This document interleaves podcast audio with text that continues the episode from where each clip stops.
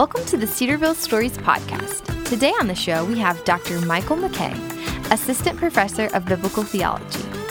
He is a recent world traveler. Over Christmas break, he took a group of Cedarville students to the Holy Land. He also recently taught a class in Russia. Now, here's our conversation with Dr. Michael McKay. Have you ever been to the Holy Land? Today's guest, Dr. Michael McKay, Assistant Professor of Biblical Theology at Cedarville University, just returned from Israel, and he's in studio today to discuss the trip and how it's impacted him. Welcome to the podcast, Dr. McKay. Thank you, Mark. I appreciate being here. Michael, I've known you for 12 years. When we first met, you were a seminary student in Indiana. When did you decide to come to Cedarville University? So, mm-hmm. lived in Indiana for five years mm-hmm. and then ended up moving to Texas to go to Southwestern Baptist Theological Seminary. And it's there that I got my PhD. Right. And uh, we lived down there for seven years, so just enough to kind of get a little bit of Texas culture. Aren't you glad you moved from Texas? I, I am. I missed the seasons terribly. So, uh, even I grew up in Georgia, but we had seasons in Georgia, whereas okay. Texas doesn't really have any seasons. And so Indiana did, uh, Ohio, uh, Michigan did where we lived, and thankfully Ohio does as well. And Leanne's from Canada. She is, yes.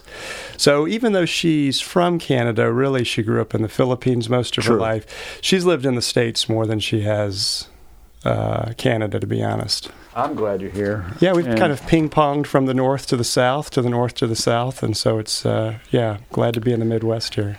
And you know, I've got to know you even f- better uh, in recent, well, this year maybe by um, recording your uh, Bible study series that uh, is being used at Patterson Park Church for Sunday school and in the men's ministry. Yes, yeah, that's going very well. Uh, it really is. I'm, I'm excited that uh, people are enjoying it. Looking forward to talking more with the men there, and and uh, yeah, just being an encouragement.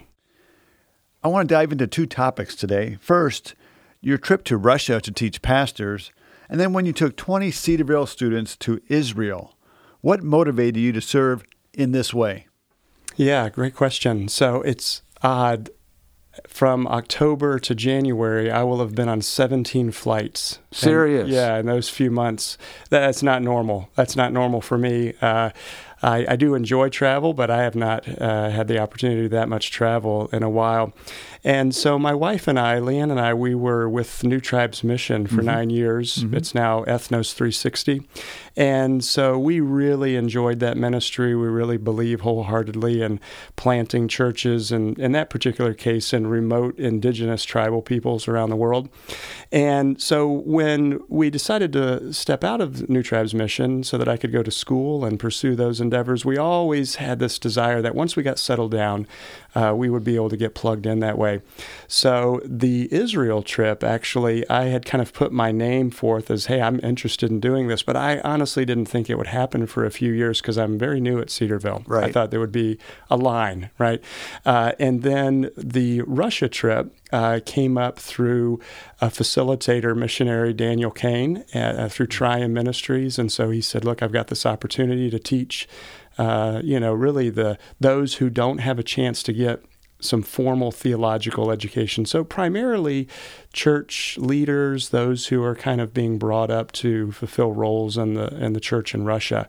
And so that that had all started working actually a, a year ago last fall, raising money in that. So the desire and the impetus to do both of those things um, is it really stems from uh, this desire to be part of not only sharing the gospel but helping to disciple the church. Sure. So even though I I have known your wife longer because we worked together at a different school, I've rapidly learned about you that you are a gifted Bible teacher. You oh, know, thank you. Um, again, you're, you're teaching men at Patterson Park Church how to read, study, and apply the Bible. Um, which is great. And uh, that may, that may, be similar to what you did in Russia, where you taught a nine hour um, course on the Pentateuch. Correct. What was the experience like for you as a teacher, and what was it like for those students? Yeah, that's a great question. I so from a teacher perspective, I don't know Russian, so I had to work through a translator. So that was a very unique uh, thing that, for, for me personally, I've only done on really one other occasion when I was in Papua New Guinea for a summer. Uh, so there was a learning curve that went in with that. And the, you know, the Russian people, they have a very different way of learning. maybe learning, that's not the right way to say it, but the, they have a different educational mindset than maybe what I was used to. And okay. so the idea of being interactive with questions and answers, I love that. Um, but they were much more willing to s- just sit there and listen and take notes. And I think going through a translator uh, probably, you know, kept us, uh, uh, uh, there was some distance there. However, it was outside of the teaching time that I got a chance to talk to several of them through the translator. Some of them knew a bit of English, and we were able to have some conversations. And that's really where I feel like I, I got to see their heart and their love for the Lord Jesus mm-hmm. and their desire to grow and and really soak up the opportunities that, that they've been given through this ministry.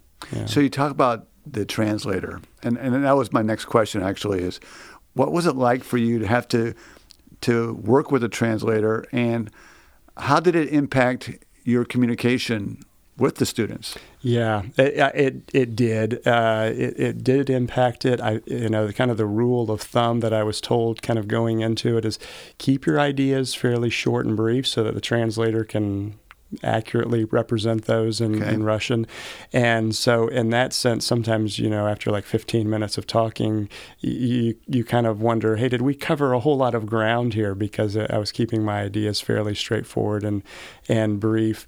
Um, but thankfully I was able to I would say hey does anybody have any questions and then a few of them would uh, ask some questions that let me know a little bit what was coming across and we had a fantastic translator he was really good so there were times where um, you know, he would ask me for clarification. Sometimes the audience would ask a question and I could hear him explaining it. And then he would summarize what he told them. So he was really phenomenal, mm-hmm. uh, really took the edge off of you know, making that a difficult situation. Right. Do you have any plans, or are there any future plans for you to go back to Russia to continue? I think the door is definitely open for that. Um, I know that Trium is still looking for uh, people who will go teach, and I, am not sure. I, am open to that. Um, and uh, yeah, right right now I've just had quite a bit of travel the last year, so I, I uh, told Leanne I would take it easy for this next year. so when you said 17 flights, is that 17 trips or is that multiple legs of a trip? Multiple legs, yeah. So some of those were for some conferences and things in house okay. here, but uh, yeah, still 17 flights. And that probably is a reason that uh, led to you getting sick. I think so, yeah. Yeah, coming back, my body just said, uh, You're done for a little while and yeah. got the flu. well, approximately, um, and this is the second part of the, of the podcast, um, about six weeks ago, um, after returning from Russia, you went to Israel with mm. 20 Cedarville students and then 20 students from another other schools or another school. What was the goal and purpose of that trip? Yeah. So Passages is an organization that they are uh, a bridge group trying to really bring young Christians, and I don't mean necessarily young in the faith, but like college age students who can go to Israel. And part of this is to acquaint them with their their Christian roots, so to speak. And this, these are kind of terms that they use. So there already is an organization in Israel called Birthright, which tries to get young Jewish students over to visit their uh, the Holy Land and consider maybe moving back to Israel or moving to Israel, I should say. And this is something that is, is similar with passages. So uh, they are this year they're hoping to cap 10,000 college students that they will have brought to Israel over the last several years and uh, give them an exposure to not only to the biblical sites, but to the geopolitical situation mm-hmm. that's over there. Right. So it's very much an ancient and a modern uh, tour, if you will. We got to hear quite a few guest speakers talking about a range of different topics from Jewish Christian relations to uh, the Palestinian issue to mm-hmm. uh, the Gaza Strip and living on the edge of the Gaza Strip by uh, you know uh, the Jewish people there. Fantastic opportunities just to try to wrap your mind around what is just this immense problem. But then, of course, since the students from Cedarville, 18 of them were from the School of Bible and Theology, we were also extremely interested in the biblical sites, of course, and everybody on the trip was. But uh, so that was extremely rewarding to go to Galilee and Tiberias and these right. cities. And we'll get into some of that in a little bit. So, th- is this tour also in connection with history and government? Yes. So history and government is the contact point for Cedarville. Okay. And so thankfully there's a, a sharing that goes on where history and government takes a team of 20 students one year and then the School of Bible and Theology the next year. And so um, that's a really great opportunity for us to be a part of what Yeah. history and government's organizing, really. How meaningful was it for you to not only lead 20 Cedarville students, but lead, what, three or four of your own children? Yeah, that was fantastic. So several of my kids are in the School of Bible and Theology, and uh, then we only had 18 from our school sign up, so we had a, a window there for my youngest daughter who's in education to be able to attend as well, and so that was great. And then we had one nursing student as well. Phenomenal opportunity. So, what great trips you have taken? Russia, Israel. How are you different today because of those trips? Oh, that's a good question. I really benefited from in Russia, particularly the worship service that we had there. So the way the teaching days fell was a Saturday, Sunday, Monday. Uh, the group there let me preach in the church that morning on Sunday through the translator. So one of my lessons for my nine hours ended up being the sermon. So I, I kind of converted it that way. But there was about 150 believers there. Um, not all enrolled in the classes, but for the church service. And after I sat down um, from teaching, then they had a second sermon. And then we did communion, and they had scripture memorization, and the translator translated all of that for me so that I could really follow what was going on in the Really? worship service. So I have to admit that was extremely encouraging. That to me that was the highlight of the trip. It really was Okay. uh, because I got I got to really hear them vocalize their love for the Lord Jesus, their desire to grow, their prayer requests as they're pouring out their needs before uh, the Lord, uh, and it's you know it's similar to what we experience in so many ways in our church in North America, and it was just it was refreshing. But to hear it in a different language, yes, I can't imagine. yeah. Uh, It was it, it, it's that weird situation. You have no idea what they're saying, and then the translator tells you what they're saying, and you're like, "Wow, that that's really amazing to hear you express that." The genuineness of their faith comes out just like it does with our own friends and family. It's, it's like a little slice of heaven. Yeah, it really is. Oh, that's cool.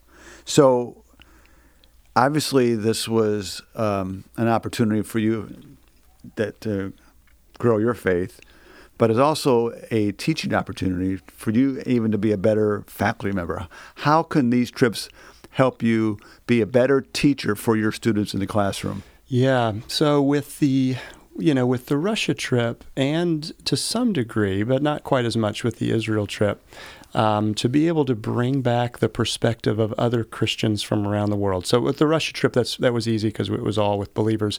With the Israel trip, we met. Um, a Palestinian believer. Okay. Uh, so we actually went to the West Bank and heard him share about his faith and growing up in the West Bank, growing up as a Palestinian Christian, um, his testimony, if you will. Uh, I hope that those kind of things will. Uh, help me to think more broadly than just some of our North American Christian issues, but to kind of give me a, a global perspective. But on a on a very practical note as well, you know the the pictures I took of Israel, I hope to work into my classes. I've Right. already done that to a limited degree in the first couple weeks here. Uh, just to maybe give the the students, you know, when we're talking about these cities and places, uh, to give them uh, a, a, some kind of reference point so that as they're reading the text, which is the ultimate point here, to have them read the Word of God and understand it, maybe they can then be thinking about some of these scenes that they're they're looking at and realizing really how small Israel is and how everything's compact. And as Jesus is wandering through the Galilee, you know, all of these things are uh, many times in, within several hours of each other. You know, Wow. it's hard to get that without seeing it. What did you see in Israel and where did you travel? Yes, we started off, uh, flew into Tel Aviv, and then we pretty much instantly went to uh, the area of the Galilee, so the Sea of Galilee, and we stayed in the city of Tiberias for several days and did uh, some day trips out to to Nazareth and to Capernaum, um, and uh, had, you know, one of the one of the highlights of that part of the trip was eating fish caught from the Sea of Galilee in a restaurant at the Sea of Galilee, and then as soon as the meal was over, we got on a boat and went on the Sea of Galilee. So you know, these are some very cool things to be Yeah. able to do. Uh, then from there, we ended up going and um, eventually we ended up in Jerusalem and did most of our day trips from there. But from Jerusalem, we went all the way down to the Dead Sea. We went to, like I mentioned earlier, the West Bank in Jerusalem. We went to the Gaza Strip and and then of course did tons of uh, sightseeing in Jerusalem proper. So th- those were kind of the big areas that we stayed at. Part of your role on this trip was to lead devotionals. hmm Um, so you led devotionals in the Garden of Gethsemane, Capernaum, and Megiddo. Uh, take our listeners through that experience or those experiences. Yeah, so the first one, I, I don't remember if you mentioned this one, but the first one was actually at Capernaum and uh, then at Peter's house. They think Okay. they've unearthed Peter's house in Capernaum. So there's a, a synagogue in Capernaum that is not first century, it's maybe third century, if I remember correctly. However, it gives us a, a you know it's it's well preserved as far as the ruins go when you think about how old that is. So I did the first uh, devotional there. My counterpart, uh, who also brought 20 students, we kind of divided up these Correct. devotionals ahead of time. So I did Capernaum. I did Peter's home there because Peter's from Capernaum, and there's an incident in the Gospels where Peter's mother-in-law has a fever, and Jesus goes in and and heals her. And of course, Capernaum is just a, a very rich place of Jesus' ministry uh, as he enters into the synagogue and and preaches there. Not the synagogue we were at, but you know, Okay. it's kind of close enough to where you could still get the sense of it. And then, yeah, we we went to uh, Mount Megiddo, and of course, that is famous for being in Revelation, the place where the uh, you know the ultimate battle is getting prepped for. And Right. so, what was phenomenal about Megiddo is the you know, apparently they've un- unearthed over 20 different layers of this city that's been demolished and then rebuilt, demolished and rebuilt, mm-hmm. and over and over and over again. So, uh, and then you go up to the top and you're just able to look over this valley of Megiddo, you know, this this place where there's this big plain there. So that was a that was a, uh just a neat opportunity to to see what's how their really archaeology is unearthing these things. And that was an impromptu devotional for you, right? it was, Tell me yeah. about that. Yeah, so we it wasn't one of the recommended devotional sites Right. that they had, but our our tour guide asked us, you know, hey, do you either of you want to do a devotional on Mount Megiddo? And we were like, no, that's fine, we don't have to. And she's like, she was shocked because I, I guess a lot of evangelicals really want to do Really? Mount Megiddo as the end times. And I said, well, uh, you know, we can think about it. And so I actually had woken up because my body hadn't quite adjusted to the time over there. It was about 3:30 a.m. you know Israel time, and I woke up. I thought, well, I'll look some things over, and and some thoughts came together. So I, I shared those at the yeah. But that really was an impromptu devotional. That's cool. Yeah. So you mentioned a little bit ago about um, fish and the boat ride in Sea of Galilee. That was uh, one of my questions. What made that ride so meaningful for you and your students? Because I think there's a backstory there, isn't there? Well, um, all I can say for myself is uh, that when uh, some of it's it is meaningful because it's just kind of a superficial reason, but it's still very cool to be able to think you're eating fish caught from the Sea of Galilee right there. And Israel, one of the things we learned is that fresh water is, of course, a huge national issue that they've wrestled with for years. Um, Israel reclaims 80% of its used water, which is pretty phenomenal. And some of that's through desalinization and that kind of stuff. But anyway, the Sea of Galilee is extremely precious to them. Uh, and as a result of this, they actually don't let much of the water from the Sea of Galilee out through what used to be the Jordan River into the Dead Sea. So the Jordan River almost doesn't exist anymore, which is amazing. That is. And so the Dead Sea is actually shrinking for various reasons, uh, partly because of the Jordan River not flowing into it. They, they have it under, they, they've dammed it up. That's why it's, it's Right. doing this. So, uh, but just being able to eat at that restaurant and then go on the Sea of Galilee and realize, wow, okay, there's so much that happens around this nexus point in Jesus' ministry. You know, Right. you've got him walking on the water. Yeah. You you have uh, him preaching on the Mount of Beatitudes, which is basically right there off the off the, the bank of the Galilee. You've got um, all the cities that he's going to, Tiberias and Capernaum, that are all there. This ends up being a hub in many ways. And so there is a certain kind of moment where you're on the Sea of Galilee and you're like, well, this is this is amazing to think that I'm actually looking at all of these things. And of course, it was 2,000 years ago that Jesus saw these things. A lot of cha- a lot has changed, but the very idea of being able to just sit and reflect on these biblical stories in light of what I was seeing, that was a, definitely a, a great experience. Now, I think the students were all experiencing something very similar. Um, so I don't know if that's what you were referring to as kind of a shared, um, a, a, shared kind of reflective point, but I think everybody was sensing that at that moment on the boat. So you remember a, a time on the trip, or maybe on the boat, or in one of these historical biblical sites where you said, "Wow, I." I am where Jesus was. Yeah. What that, was it like? That was regularly a thought that I think went through all of our minds. And one, there was a couple thoughts that went through my mind in relation to that. One of them is that, yeah, I'm I'm actually here in this place where where the Lord lived and did miracles, and there is these are historical realities that we look at through the scriptures. A secondary thought, though, that also kept going through my mind, and this became really evident, and I'm just going to jump ahead to the empty tomb for That's just fine. a second. Sure. But w- when you go into what they, you know, they think is the tomb that Jesus might have been laid in, uh, and part of my devotional that I gave in Israel was on this. When you go there, I mean, it's empty. And this is, of course, the hope of our faith that Jesus right. is resurrected. And but one of the points I wanted to make to the students is that coming to Israel and seeing these sites is not the end goal of our Christian focus. In other words, the Word of God is what interprets this. And mm-hmm. my challenge to the students was that, you know, the tomb is empty. This room doesn't interpret itself. Mm-hmm. You walk in there and there's nothing to see. I mean, besides it being an ancient tomb, there's no body. There's nothing to. There's no. There's nothing else there. However, the Word of God is what interprets that for me, so that when I leave there, I can actually be extremely joyful and excited because the scriptures tell me Jesus is raised from the dead. The scriptures tell me what that means for my own sin. It tells me what it means for God's future redemption and resurrection. And I so I had these two thoughts always going through my mind while I was over there. Michael, this is phenomenal. You're able to see through a lens darkly, maybe the same things that Jesus was looking at. And then the flip side is I was so grateful for the scriptures to help me understand and interpret what I'm looking at because I without that interpretive grid work, we're kind of left to our imagination. Right.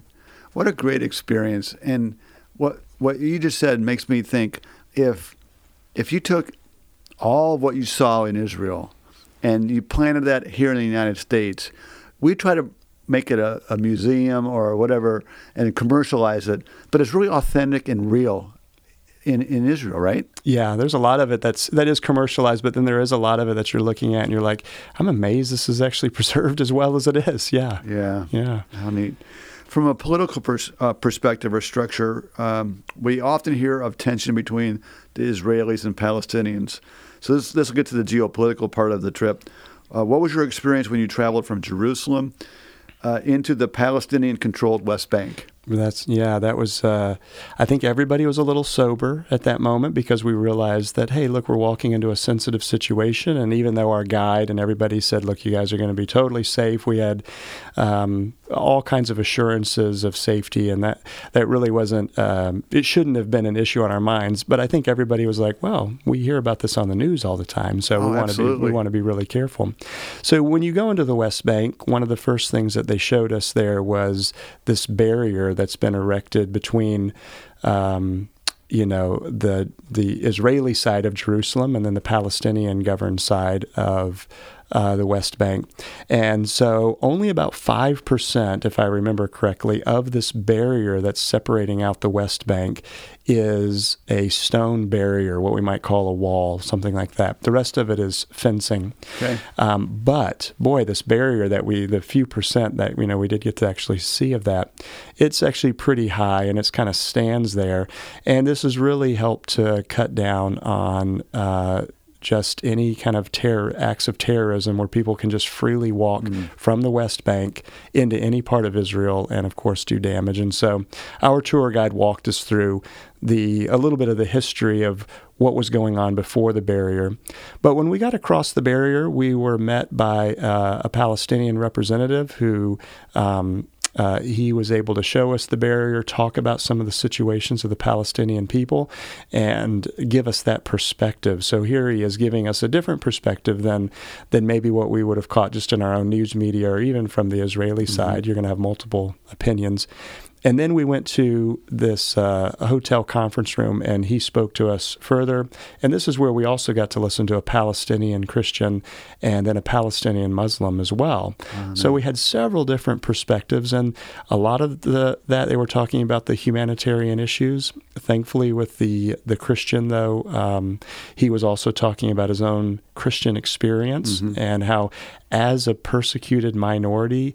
I think originally he was brought up in the Gaza Strip, which um, Hamas ended up being voted into power, and he said it was just so uh, terrible living under that that he ended up moving to the West Bank. Mm. Um, but anyway, he was able to offer a very unique perspective. And I'll be honest, I, when I left that area, my head was kind of spinning. You know, this with all the all the data I've heard, and and thinking, well, how am I supposed to process this? It's actually I think I'm still working through that, to be honest, in a lot of ways. Did he give you a sense of what it's like to be a Jewish Christian in in Israel? Well, he was Palestinian, so oh, yeah, Palestinian right. Christian. So, yes, um, from his perspective, I mean, he's definitely faced persecution, and um, and and and later on we had also uh, uh, I'll, I'll mix stories here a little bit but when we ended up uh, one of the other lectures we heard in Jerusalem was of another uh, Palestinian Christian um, who his uh, family had faced real persecution beatings and that kind of stuff at the hands of various people who disagree with them. So you know here we have I think I, and I don't want to oversimplify a very complex situation, particularly because I'm not an expert in this, but I think sometimes because of maybe uh, the news outlets that we listen to or or our limited understanding of the whole situation, we tend to think in terms of just terrorists and non-terrorists assess the situation. Good perspective. Yeah, yeah. it was very helpful for Good. me. Uh, we're we're running out of time, but I have two questions I want to ask you. Um, so often when I hear people who go to Israel.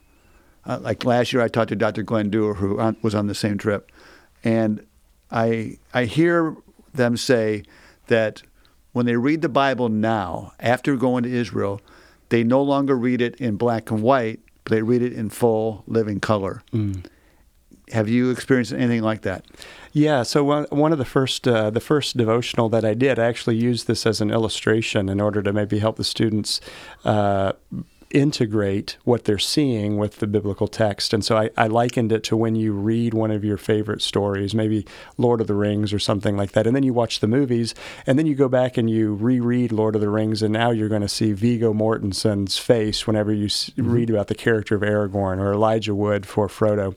And so I, I think there might be that might be a helpful analogy to sure. reading the scriptures now when you read the Gospels and you're you know talk, thinking about or, or even like the book of Acts, Peter's at the Temple Mount. He's giving this uh, this fantastic sermon, and people are getting not only healed and saved, but I have a picture now of the Temple Mount, you know, in my brain, and uh, I can ask some of the questions like, "Hey, I wonder where this may have taken place," and and uh, it adds that, like you said, color to that, or this yeah. Uh, this added bit of detail. Yeah. My last question. I ask this to everyone. Uh, what is your greatest memory or most memorable memorable event from your time at Cedarville University? Oh, at Cedarville University, yes. Um, I absolutely love teaching here.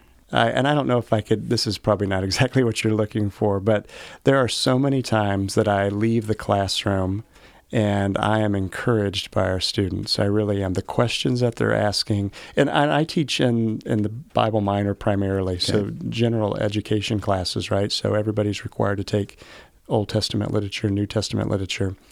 And I am regularly encouraged with the desire of our students to grow and the questions that they ask me. Uh, and sometimes one on one, sometimes in class. And to me, this is a mark of their own walk with the Lord Jesus and the Holy Spirit. So I know that's probably not what you're looking at as No. one primary event, but I, I'm regularly thankful for my job and the privilege I have to to uh, to teach the Word, and I, I love seeing what God's doing with the students that way. It thrills my heart. Well, thanks for sharing your your Israel trip, uh, that experience. Uh, I've enjoyed to uh, get to know you better, uh, even though I met you 12 years ago. Uh, thrilled that you joined me on the podcast and have recovered somewhat from the flu. Yeah, absolutely. And thanks uh, for thanks for enlightening our listeners on what it's like to be a Christian in Israel. And I wish you the best and continue teaching the gospel um, in your classes and wherever you are. Thank you, Mark. Appreciate Michael. the invitation. Thank you for listening to the Cedarville Stories podcast brought to you by Cedarville University. If you were encouraged by today's episode, share it with a friend. Please rate and review this podcast on your favorite podcast provider. And connect with us at Cedarville on Twitter, Instagram, and Facebook. And be sure to come back next week when we'll hear another inspiring Cedarville story for God's glory.